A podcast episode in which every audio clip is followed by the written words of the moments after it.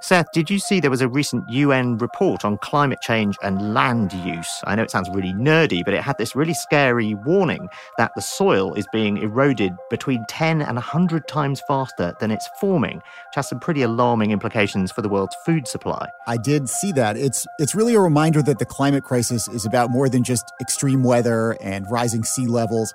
It's going to end up being a food crisis too.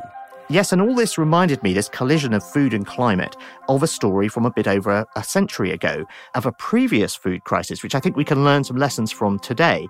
And it starts with this very similar sounding warning that was issued in 1898 by a British scientist called William Crookes. And he was a, an eminent chemist. In fact, he discovered the element thallium.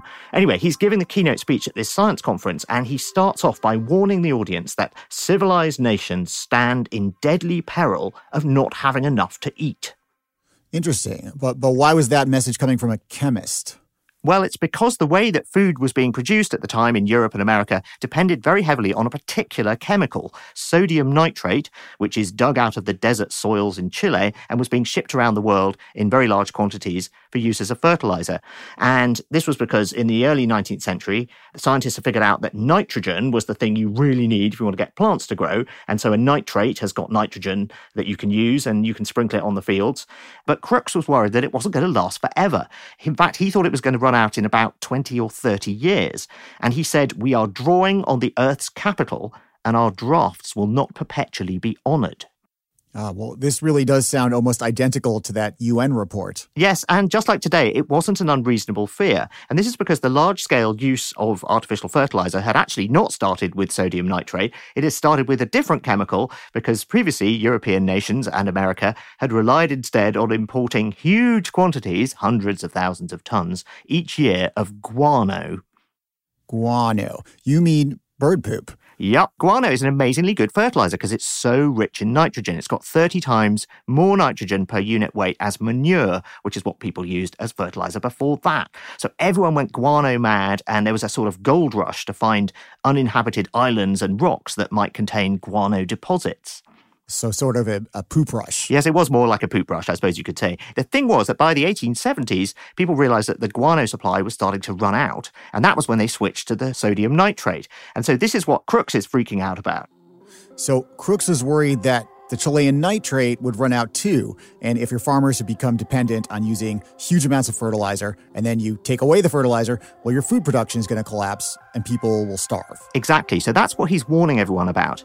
But he also observed that there was a possible solution close at hand, right under everyone's noses, all around them, in fact, which is that the atmosphere consists of about 80% nitrogen. So, what if a way could be found to get at it and convert it into a usable form? Crookes said this was vital to the progress of civilized humanity. It is the chemist who must come to the rescue. It is through the laboratory that starvation may ultimately be turned into plenty. It's kind of a nutty idea to, to pull the solution to this big problem literally out of thin air. Did people think he was crazy? Well, yes and no. On the one hand, people, especially in the audience at a science conference, knew that there was indeed abundant nitrogen in the atmosphere. But on the other hand, they also knew that it was very difficult to get it to react with anything. It's very, very stable, very unreactive. So building a machine that could make fertilizer from the air did seem like a tall order. But the funny thing is, this apparently crazy idea went on to change the course of history in the 20th century, and it's affected all of our lives. And today, a bit more than a century later, we're now grappling with another global crisis with climate change. And once again, people are talking about building machines to extract something from the air carbon dioxide, the main cause of climate change. Again, it sounds crazy, but could this be another case where, as Crookes put it, the chemist could come to the rescue? From The Economist, I'm Tom Standage. And from Slate, I'm Seth Stevenson.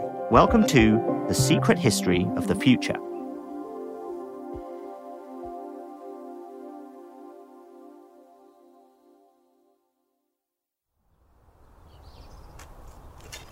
Plants need nitrogen to grow, and air consists mainly of nitrogen. But the nitrogen in the air is not in a form that can be used as fertilizer. Nitrogen molecules are made of two nitrogen atoms joined by a very strong chemical bond, a triple covalent bond, and it takes a lot of energy to break it. But if you can break that bond and then get the individual nitrogen atoms to stick onto something else rather than to each other, you can sort of trap the nitrogen in a usable form. And this was just what Fritz Haber, a German research chemist, was trying to do in 1904. He was one of the chemists investigating this whole idea of making fertilizer from the air. And in particular, he was trying to get nitrogen and hydrogen to combine to form ammonia, or NH3. And that means each nitrogen atom is stuck onto three hydrogen atoms. So if you can take nitrogen from the air and use it to make ammonia, you can then turn that into fertilizer. The problem was that the hydrogen and nitrogen really didn't want to combine. Working in his laboratory, Fritz Haber had to apply lots of heat and pressure, and even then, only about 0.005% of the hydrogen and nitrogen would combine to make ammonia.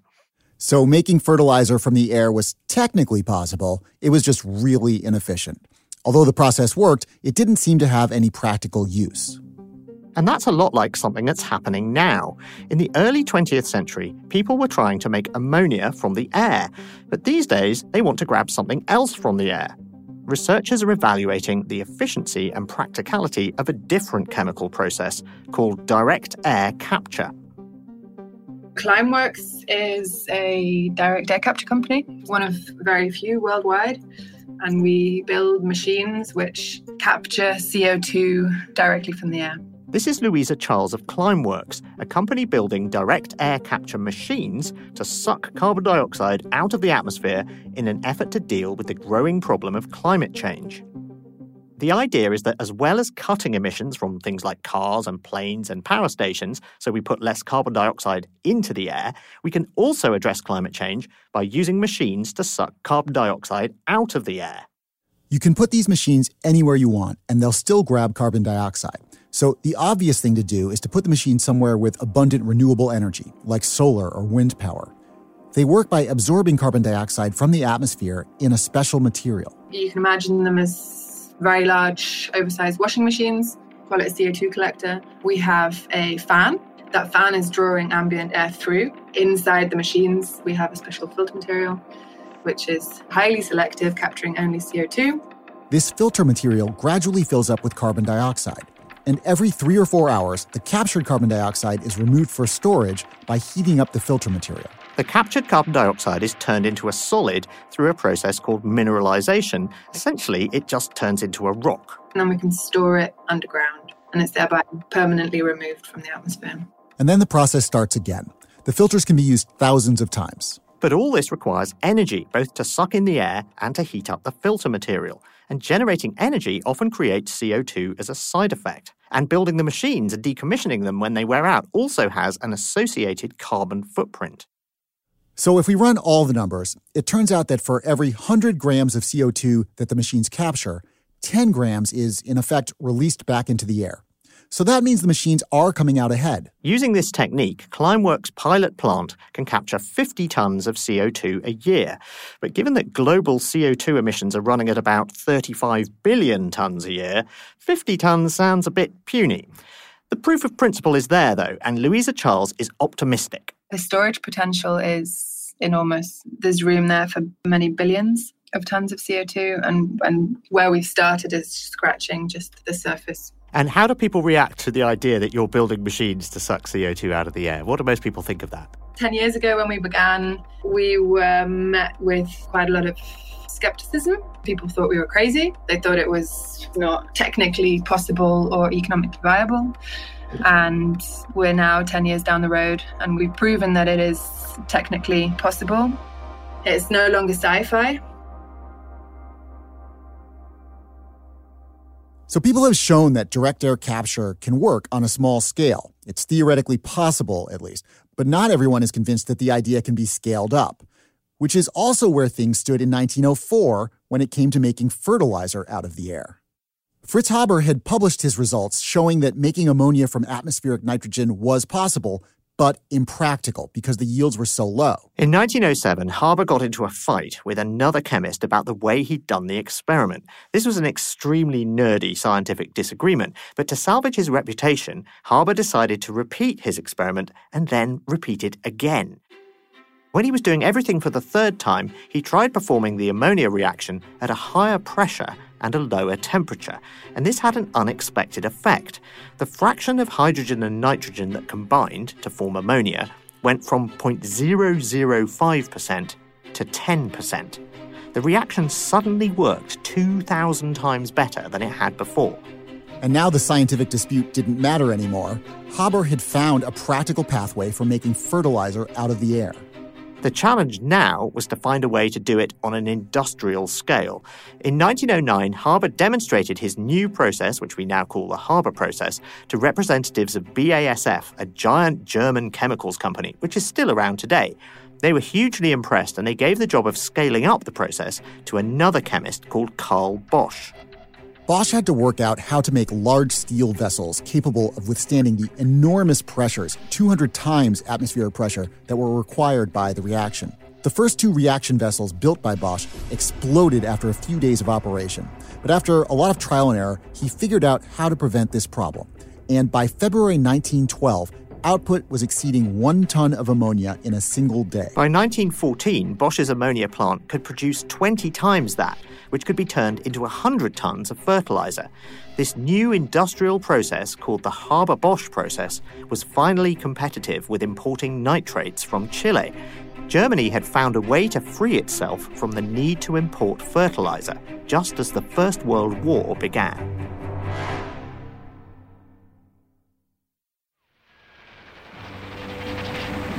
What makes a battle? This is what it takes to make a battle. Supplies, equipment, weapons, made with one purpose and one purpose only. Early on in the First World War, after a series of naval battles, Britain established a blockade of German shipping, which meant the supply of nitrates from Chile was cut off. You might think that because Germany has this new supply of fertilizer from the Haber Bosch process, they'd be fine. The thing is that reactive forms of nitrogen, like ammonia, aren't just useful for fertilizer. The other big use for reactive nitrogen is making explosives. The clue is right there in the names of explosives like TNT, trinitrotoluene, and nitroglycerin. So Germany faced a choice between using its new source of ammonia either to feed its people or to supply its army with munitions. And suddenly there's a moral dimension to the Haber Bosch process. Today, we'd call it a dual use technology that has civilian uses and military ones. Some historians have suggested that without the Haber Bosch process, Germany would have run out of Chilean nitrates by 1916, and the war would have ended much sooner. But although German production of ammonia was scaled up dramatically after 1914, much of the supply was used to make munitions, so maintaining food production proved to be very difficult. There were widespread food shortages, and this contributed to Germany's eventual defeat in 1918. After the war, Haber was awarded the Nobel Prize in Chemistry in recognition of his pioneering work on the synthesis of ammonia and its use in agriculture. But scientists of many nationalities protested. This wasn't because his technique could also be used to make explosives. It was because Haber had spent the war developing new weapons based on poisonous gas. Today, he's known as the father of chemical warfare. Haber personally supervised the first large scale use of chemical weapons in April 1915 when Germany used chlorine gas against French and Canadian troops at Ypres in France, causing about 5,000 deaths. He said that during peacetime, a scientist belongs to the world, but during wartime, he belongs to his country.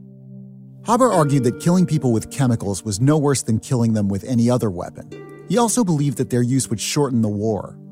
Haber's wife, Clara, who was a chemist herself, disagreed. In fact, she shot herself using his gun in May 1915, right after that chemical weapons attack in France.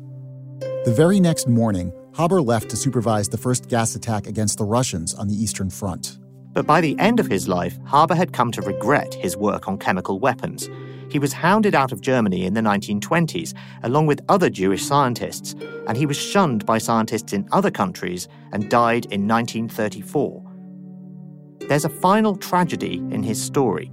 After his death, a pesticide that he'd earlier developed was modified to make Zyklon B, the poisonous gas which the Nazis used to kill millions of Jews during the Second World War, including members of Haber's own family.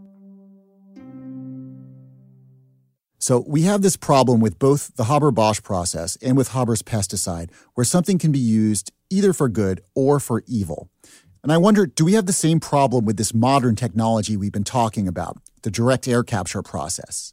Could collecting carbon dioxide from the air somehow be used for nefarious purposes? Well, I can't think of a way that it can, but there are people who think it raises its own set of ethical questions. People often think these technologies are a way out.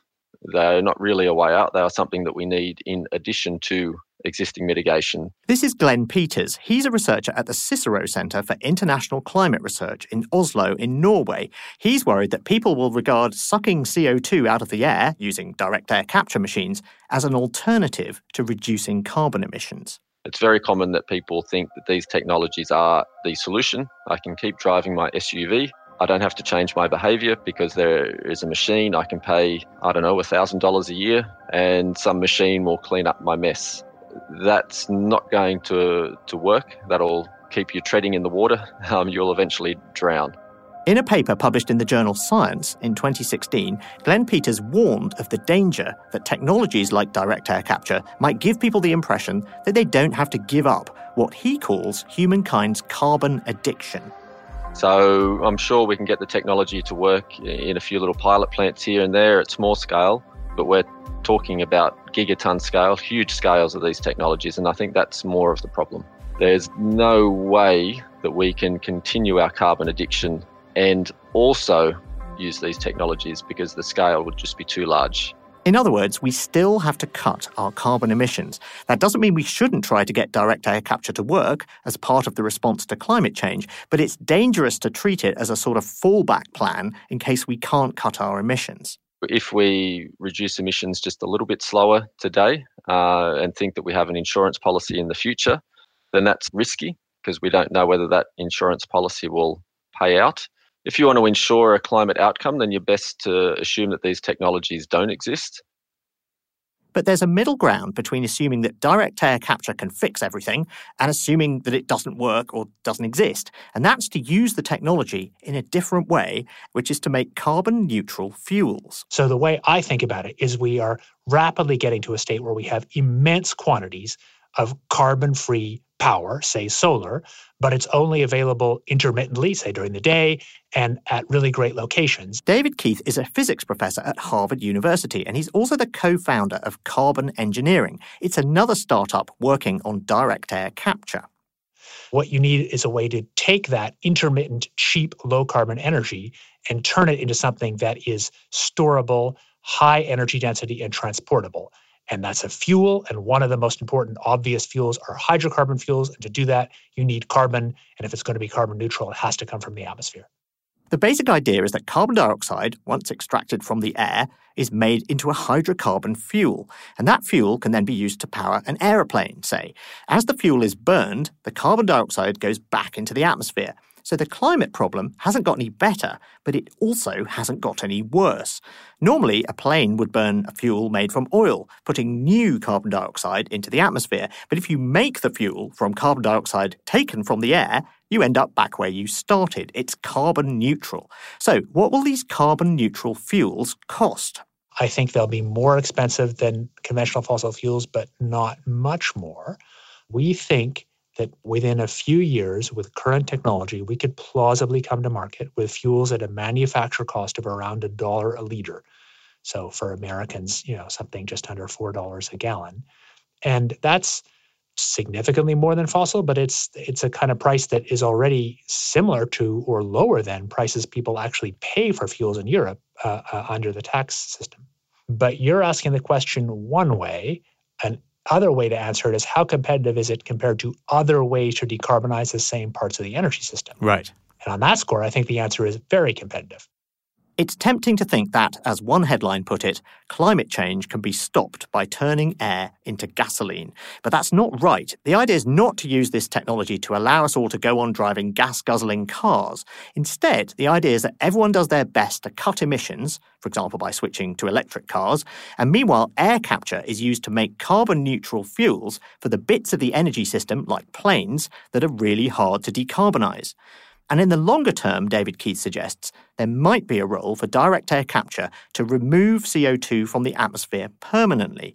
but only, he says, once carbon emissions have been reduced to zero. Personally, I don't think it makes sense to have really large scale deployment of carbon removal until emissions are driven down towards zero. On the day that emissions are brought to zero, net emissions, the world will have some great celebration. But on that day, the climate problem is absolutely not resolved. All that means is we've stopped making it significantly worse. People are still dying of heat stroke, and we still have rising sea levels. If the goal is to bring the climate back towards pre industrial, then you have to get to net zero emissions and then do carbon removal to gradually bring the carbon concentrations back to pre industrial. I think that happens inherently slowly over a century or two, but I think it's a plausible thing to wish for.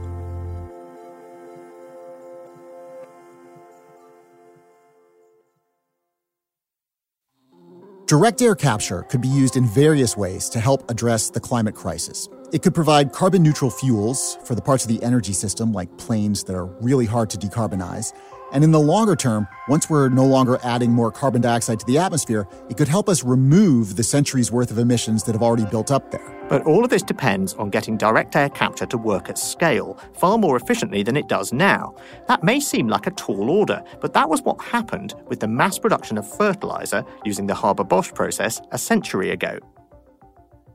Scientists in other countries had tried to replicate the Haber Bosch process during the First World War, but without success. That was because crucial technical details had been omitted from the relevant patents to stop people outside Germany from copying the process. Those patents were confiscated after the war, and Germany's ammonia plants were scrutinized by foreign engineers to see exactly how they worked, and that led to the construction of similar plants in Britain, France, and the United States.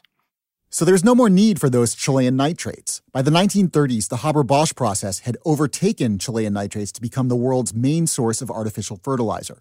The outbreak of the Second World War prompted the construction of even more ammonia plants to meet the demand for explosives, which meant that there was even more fertilizer production capacity available after the war ended in 1945 and that led to a rapid expansion in food production. In the 1950s and 1960s, new breeds of wheat and rice were developed that respond well to large doses of fertilizer, and these new breeds now account for the vast majority of wheat and rice production around the world. When President Richard Nixon visited China in 1972, opening up trade between the two countries, the first deal signed was an order for 13 of America's largest and most modern fertilizer plants.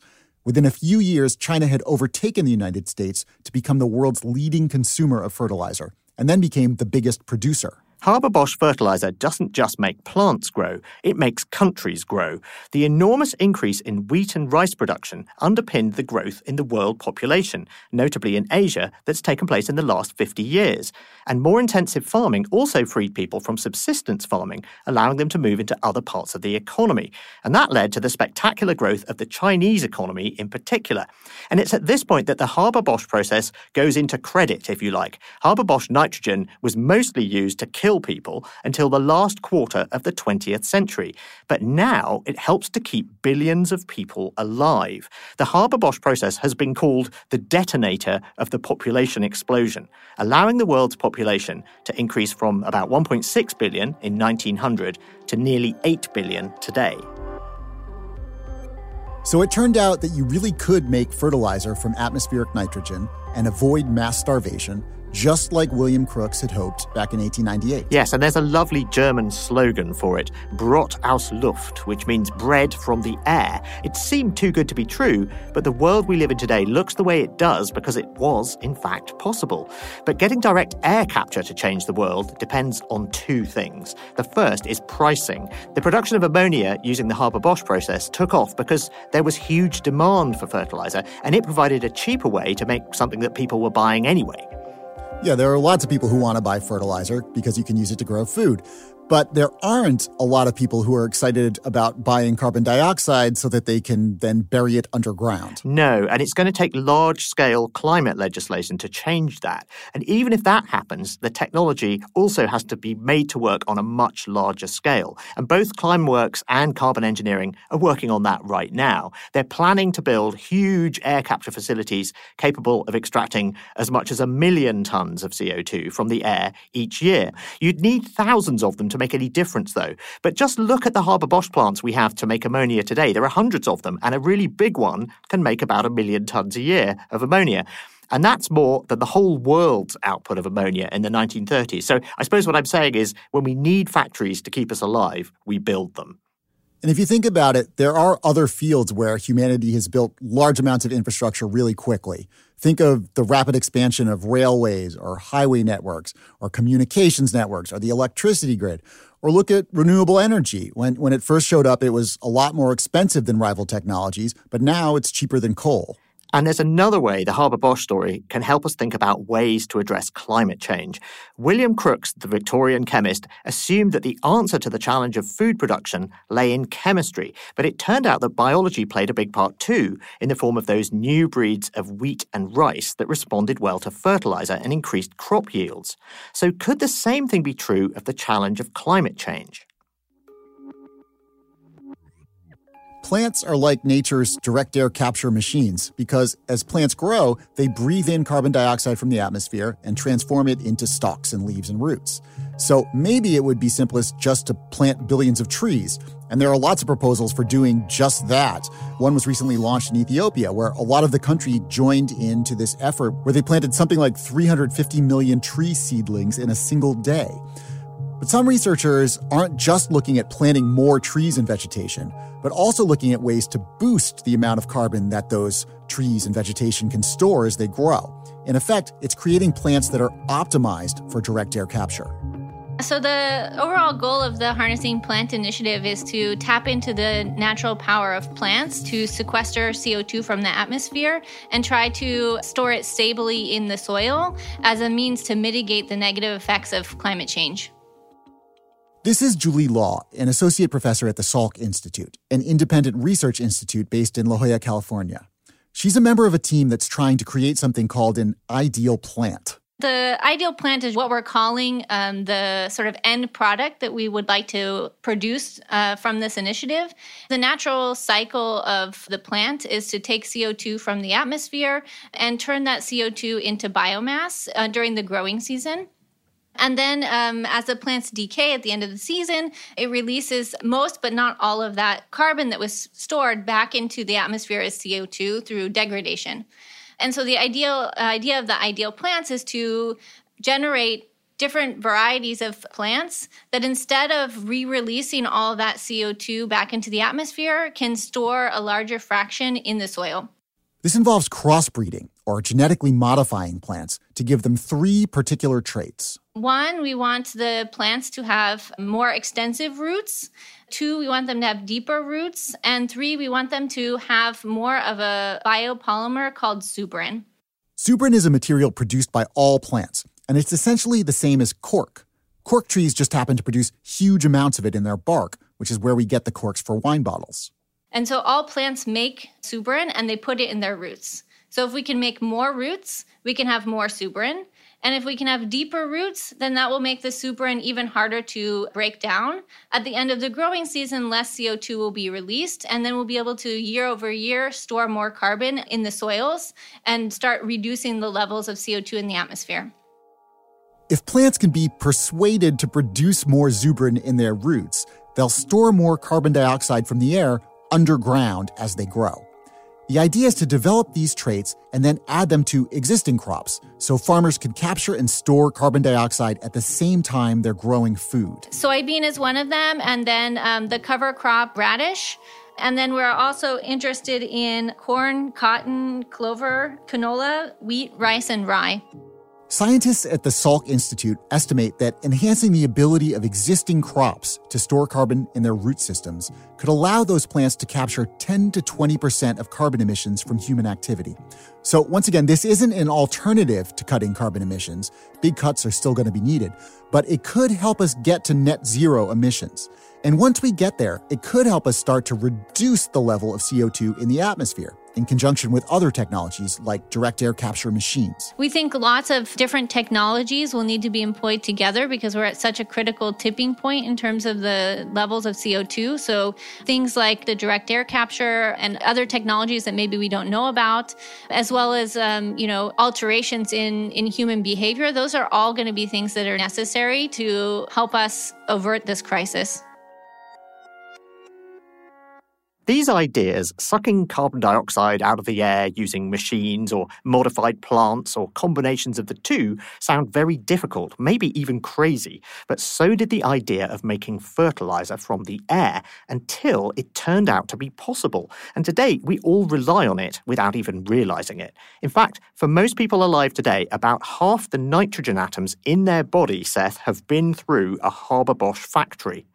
Tom, this idea that half the nitrogen atoms in my body have been through this chemical process is one of the many amazing things I did not know before we started working on this episode. I hadn't ever heard of the fertilizer crisis or the Haber Bosch process. Yes, I think this whole thing is one of those hidden aspects of everyday life that more people should be aware of. Food is cheap and abundant today, comparatively speaking, because of this process that almost nobody knows about.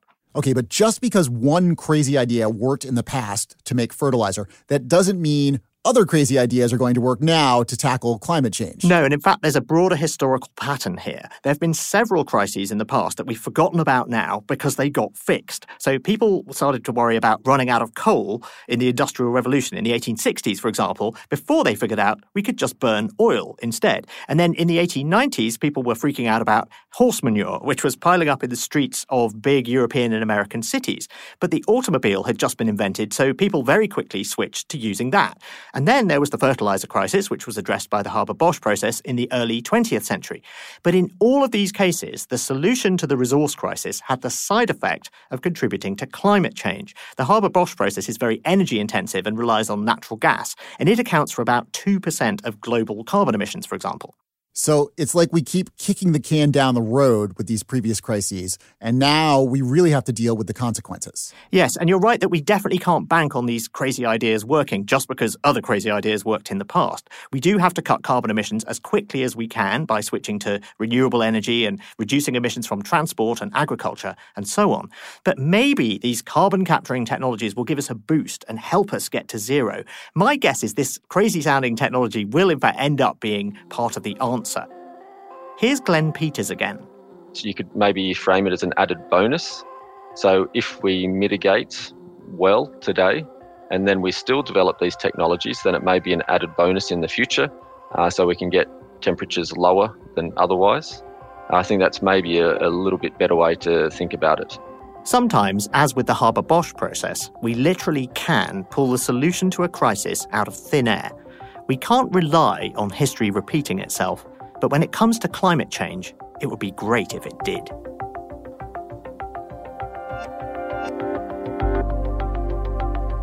I'm Tom Standage. And I'm Seth Stevenson.